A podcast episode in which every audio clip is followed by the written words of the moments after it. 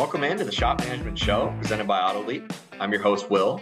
This podcast will explore the experiences, challenges, and lessons learned of auto repair shop owners. We will cover every topic imaginable from EVs to technician shortages, right to repair, and so much more. Please like, share, and subscribe to this podcast on YouTube, Spotify, Apple Podcasts, and Google Podcasts. AutoLeap provides an all in one cloud based shop management software that helps shop owners better understand their business, increase efficiency, and grow revenue. You can find a link to schedule a demo with AutoLeap in the show notes of this episode. I'm thrilled to be joined today by Connor Fesenmaier, owner of Vancity Auto Consultants and service manager at Tirecraft Port Coquitlam. We will discuss Connor's experiences in the auto repair industry, lessons he's learned, and his advice to fellow shop owners for setting customer expectations throughout the service visit. Connor, how are you? I'm terrific. Thanks for having me, Will. Yeah, happy to have you and uh, really looking forward to our conversation. Love to start our discussion today focused on your professional journey. What motivated you to join the auto repair industry and how did you initially become involved? So, uh, believe it or not, I actually started out doing something completely different. Uh, all throughout high school, I uh, was actually studying culinary arts and wanted to be a, a chef, but uh, didn't find a lot of money in that industry. And uh, I was working part time at uh, U-Haul Moving and Storage at the time. And uh, I was actually just working as a storage like locker cleaner to start with, but quickly moved up to the uh, service rep. And as a uh, customer service rep, I was doing lots of just basic checks on the trucks for safety and making sure they're both secure. The lock mechanisms all work. The locks in the back of the trucks were available. We had uh, making sure all the tire pressures were set. So very rudimentary mechanic stuff, checking oil levels and stuff like that. Really basic. But from there, I quickly moved on to being an assistant manager at another U-Haul location, also doing hitch installations. So that was kind of my first step into fabrication and doing a, a bunch of custom work on vehicles. And I got really good at doing like wiring specifically. Got really good at 12 volt. And uh, once I started moving that career process, I did uh, follow into further at U-Haul shop, going to their truck and trailer mechanics, doing wheel and tire mounting, balancing, and then also doing some truck cleaning there, quickly moving up to their trailer bay, and then being one of their lead wiring guys for trucks and trailers. From there, I did travel into fabrication, uh, worked at a, a smaller uh, family owned place that did a bunch of fleet installations for commercial vehicles, all kinds of whatever they the customer could dream of, we did. So it was really cool to work in that environment. I have worked at a place as well that did custom cars like classics and more modern hot rodding and stuff like that. Really fun experience as well. Got a bunch of knowledge there. And then shortly after that, I did venture into doing uh, service uh, advisor at a an Acura dealership. And I'm a big Honda and Acura guy myself. A big volunteer for the BC Honda Owners Club up here in, in Canada. And so I, I, naturally fit well in that role, understanding those cars really well. But I found I had a knack for selling because I did have a brief previous experience in car sales a couple years prior. So that sales experience combined there, maybe one of their top performing guys at the front desk uh, making thousands of dollars in spiffs. So I was really good at selling to the customer, and that all came from setting really good expectations to that client as they walk through the door. So shortly after, I became the assistant service manager at uh, one of those locations, and then tried to further my career being a service manager elsewhere at smaller mom and pop shops. And that's kind of landed me here at one of the only privately owned uh, Tirecrafts in uh, around. So really appreciate that uh, detail going into your background it sounds like you really developed a lot of specialized skills early on. How do you think that's translated uh, into the next stage of your career, and how do you kind of apply those lessons forward? So, I found that those the skills I developed were really because I, I worked like a, I was a sponge. You put me in an environment uh, filled with a lot of uh, people with really good knowledge, and I just took as much information as I possibly could. Uh, my brain tends to work like a computer, a bunch of ones and zeros. I kind of just take the knowledge and just put it through a systematically and then output something that makes the most sense to me. So using the all the tips and tricks I learned from everybody else in the industry, been there for a long time.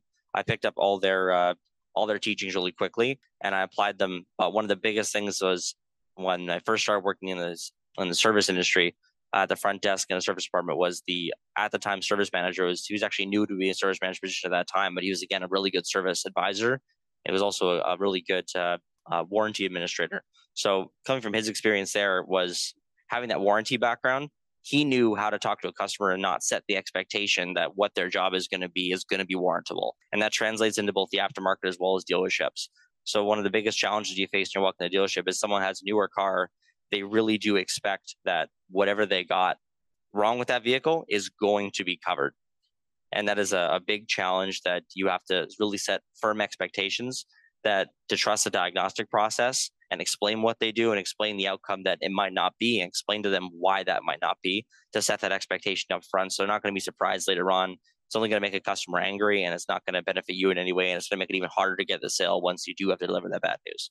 Yeah, I think that speaks a lot to transparency uh, dealing with your customers. There's going to be stuff that you have to tell them in terms of their vehicle, warranty coverage, like you mentioned, expectations there that they may be surprised about or not like, but you don't want to hide those details, obviously, and you want to be very transparent and upfront with that. What are some of the other challenges that you've noticed early on in terms of working with customers maybe in their expectations where they're surprised by something or maybe some something that they've expressed dissatisfaction with what were some of those challenges and how did you work to develop skills to overcome those early in your career so yeah one of the big things that comes in is customers coming in no matter where you are they're going to expect you to upsell them when you walk through the door they have a have a concern even if it's a basic oil change they got a tight grip on their wallet because they're afraid that you're going to try and get every single cent out of them and a lot of the time i think most mechanics are honest and if you notice something up front that is not good with the vehicle, something that should be replaced, or giving them kind of a heads up on it, even if it's not super urgent immediately. They usually let the customer know that, but the customer doesn't differentiate from that whatsoever. And so you really have to ease them into that instead of a solid expectation up front of what's going on. So if someone comes in for a basic brake parts replacement, they say, Hey, all my brakes are shot. I just need pads and rotors. But you got to set that expectation up front that, hey, there might be something up with your calipers. You never know. We won't know until we get in there. I can gladly give you a quote, you know, expecting the best but there is potentially more to it than what we're seeing here. We'll test the brake fluid as well when it comes in. We'll see how if it's because brake fluid is hygroscopic and explain the science behind it. And then over time, it will absorb moisture. So once we'll test it and see, we don't want to be putting new brakes on and then not check your brake fluid and then send you out the door with a subpar feeling brake pedal because we didn't do our due diligence. So you set that expectation up front. So then when you come back and say, yes, we did check your brake fluid, it is below spec. We do recommend replacing it. This is how much it's going to cost. You've given them a soft expectation up front, and you can even touch base briefly on how much that should cost for the vehicle. If you want to be extra prepared, that can be a bit of a challenge depending on how busy you are, but it's a really good tool to be able to have that ready for the customer so they know in advance that hey there's might be more to this and they're kind of easing up that grip on their wallet because you're being transparent up front. And the biggest benefit to this here to make you look like an absolute hero is the more detail you go into and what ifs and possibilities of how things could cost more. And then, you know, 80% of the time they don't, right? They're just pretty straightforward. If the customer's taking care of the vehicle, especially if it's serviced you a long time, doesn't need to be done because you've taken good care of that car. They're going to be super happy that you've told them, hey, here's the worst case scenario but it ended up being a lot less. That always makes you look look way better than you possibly could. And how does that influence your conversations with them moving forward? Uh, you know, we talked about the theme of transparency, and you obviously earn your trust when you kind of set that expectation early.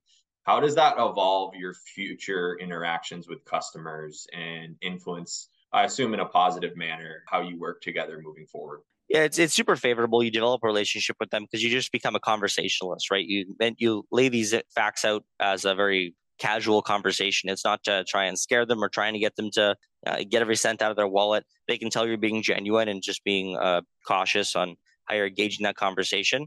When it comes to money, people are always a little tight about it, right? So it's supposed to be calm, talk, you know, talked about them, asking a little about their family, build that rapport at the same time. And when they come back, they know you, they know your name, they want to have a good conversation with you. They come in seeing that you've been honest with them in the past. And that really does pay forward going ahead. And you need to worry less and less about how much you're setting expectations because you've done so well with that customer in the past. You've trained them to kind of expect that going forward. What are some of the specific strategies you deploy to set those customer expectations early on? And how would you lay those out to your team who are working with customers as well? What are the kind of steps and process that go into establishing those strategies? So one of the big things that uh, falls into this is doing a really good inspection with every single car that comes in. I'm a big proponent of this because it leads to more sales, it leads to higher upsells, and not only that, but it's a customer service thing. If you come in, you've done you say, hey, when you come and do an oil change, we do a full inspection, we do a battery test, and you just list all the things you check. That adds a ton of value to what you do. So doing that sets up an expectation that hey, we're going to check a bunch of things. It's not like we're looking for something to just sell you. We're looking over your car. We're concerned about your well-being when you leave here. We want to make sure you're comfortable. You know you can drive out the door confidently. And the same thing is setting up my guys in the back so they clearly understand what the purpose of that inspection is. And it's not just to you know make their life difficult and try to get 50 minutes of free work out of them, right? It's to try and find out what other issues are with this car that can make this customer come back was a really big concern because if they come back and you miss something even if you laid the expectation out that you're going to look into that, you want to be very thorough that you don't miss anything, right? So that conversation with them is important to have them deliver the level of ex- excellence that you've displayed to your customer when building that value up front. And do you do specific training in terms of these exercises with customer interactions, working with your team? How how do they specifically get prepared for certain scenarios, how a customer may react to you providing them with information? How do you go about preparing for that? So a good example is when I actually do training uh, processes with dealerships as well as other shops when I'm training service advisors uh, through uh, Vancity Auto Consultants. One of the big things I always do is I give them a prime example of uh, an alternator and a battery replacement. We'll say, hey, there's a chance your alternator is not working properly, but we won't know because your battery is below spec. When you get your battery replaced properly, do a proper battery and alternator system test. So doing that explains that there's more to it than just swapping out the alternator. So it's just an example of one thing where one thing leads to another.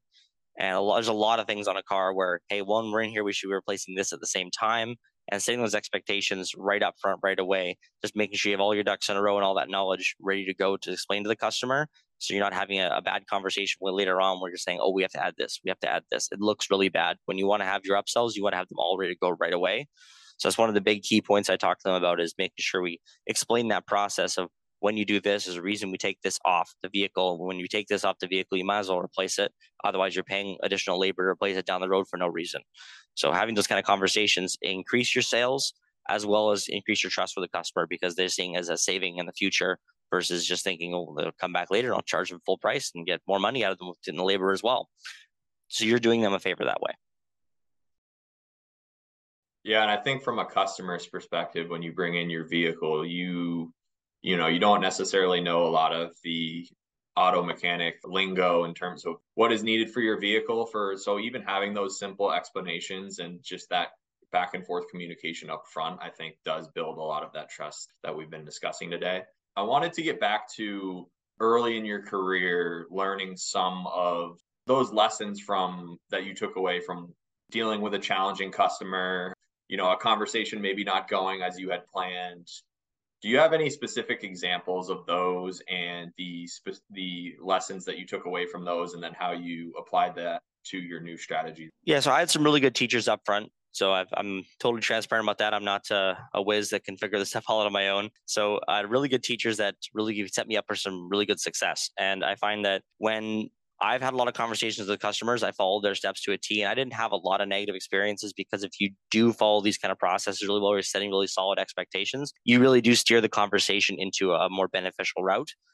That's where a lot of things, a lot of people like immediately become abrasive with the customer when they're trying to just uh, argue with them. And I think that the big best thing to do is think, I'm trying to work with you to find a mutual solution here. We want to get your car fixed. You want to fix your car. I think the bottom line is what ends what is your concern here? Is it the time? Is it the money? Right? Finding that that that part in the middle that's creating the disconnect where they're getting upset and elevated and remaining calm the whole time on your perspective just makes you look like a problem solver to them and not uh, somebody who wants to try and argue with them again, trying to take their money, right? It's all the overlook feel the dealership has. I find it's a little less worse when you're at a private uh, auto shop. They tend to have a little less of a, uh, they're trying to upsell me mentality, but they do tend to think that the dealer, like dealership has more like expensive but fairer pricing. If you think you go from one dealer to the other, it's pretty similar. I think one of the big differences I think at auto shops I think I can go somewhere else to get that exact same thing cheaper. And most of the time that's true. If they get a quote, they can walk out the door and go somewhere else. So having that conversation, being upfront and honest with them, and having a, a good back and forth, and having some flexibility with them allows you to get that trust and get that sale.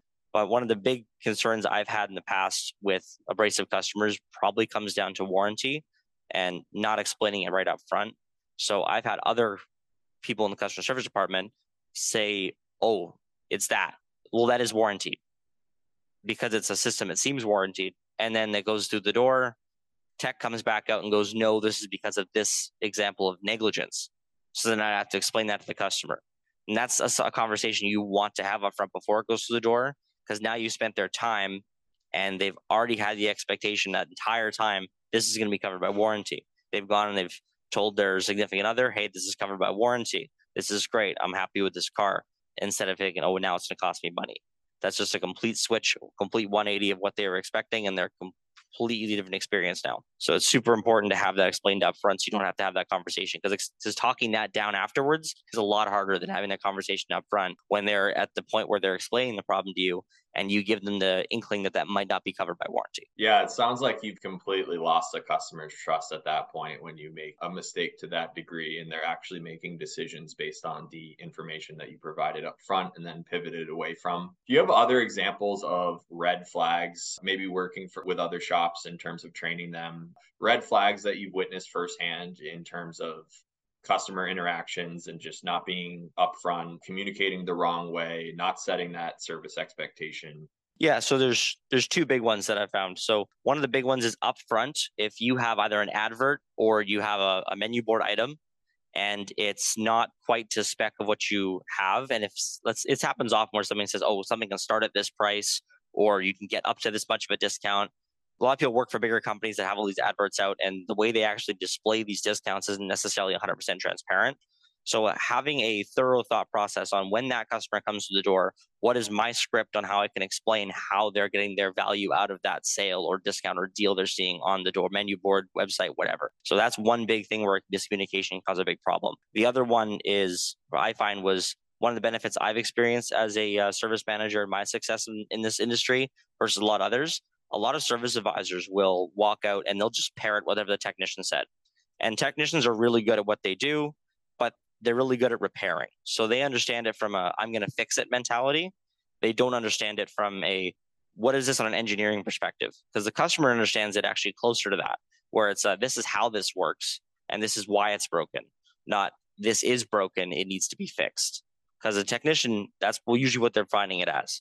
A good technician can explain why something was broken, but having that conversation with the customer, why is that relevant to me to fix? Because a lot of people go, I don't even know what that part is. So why is that? Why do I have to do that?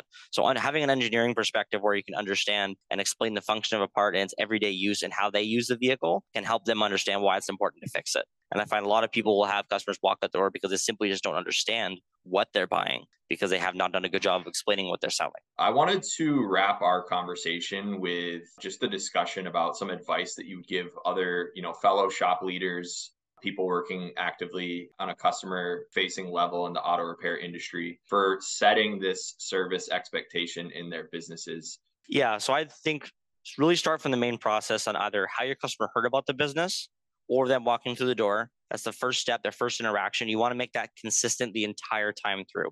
So when they come in, they see the ad or they just drive by and they see you do an oil change.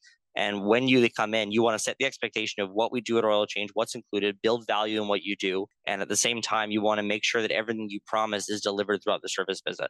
And when you come in, set expectations, hey, we're going to check these things and then you come back and say, hey, we checked these things. This is the things of that things we found was wrong, and this is what's good. So you want to give them that, you know, red light, yellow light, green light style uh, explanation of this is something you need to do urgently. This is something in the near future, and this is stuff that is good. The car you've done a good job, you know, and it's good to go over those things. I talk this from like a team building perspective, which is your employees as well as works with the customers. If you can tell someone, hey, you're doing something right, that's good for them to hear because mechanic comes back and says, Hey, you're doing everything wrong with this car. Look at all these things that are bad. They just talk about the bad. It's not going to feel like a pleasant experience. You want to say, Hey, you're doing really good. I see you've changed this recently. So you're keeping your maintenance up on your vehicle to keep in with the spirit of that. I did notice this is also falling up you know, soon. You've probably in a couple months be considering replacing this. So having that conversation where it leads into the good stuff, the soft stuff, and then but today, I do think we need to move forward with these items. So now you've really shortened your list usually, because most of the time the, the red items are a lot smaller than how many green and yellow items are on a car. A lot of cars nowadays can keep going forever with uh, without even doing oil changes. It's it's sad, but a lot of people just drive in vehicles doing a lack of maintenance and they'll still be going okay. Like I'm coming from a big background Honda and Acura, and these cars will drive forever, no matter how hard you beat them into the ground. So it's pretty impressive. But that's one of the main things to do is just talk about that. How how is it you're doing right, and this is how we're going to correct the things you're doing wrong but you always want to frame it as we're moving in a positive direction and you know you've you've done good so far and just keep touching on that. Again you really want to really emphasize that it's not a bad experience coming in here and you want to highlight the good they've done. And then following up with that once you've completed the service reiterate it. Hey once again the things we checked i mentioned earlier so are great We check check over all those parts we replaced, tested, they're all verified, they're all working now. You should be good for a while. If you have any questions or concerns, let me know. And again, that's a big thing to be is if you do mention that as they're walking out the door, let them know they can contact you at the service visit and set that expectation up front because adds additional transparency. Most of the time people don't call me, but I give them the opportunity to call me. And I always call them if there's anything that changes, immediately I give them that update and they have that extra person. They feel like I'm on their team communicating with them the whole time rather than just being the person that's there to hear their problems, tell them how to fix it, and take their money. That's a great place to close our conversation. Thank you so much for joining me today, Connor, and we'll be back soon with the next episode of the Shop Management Show presented by AutoLeap.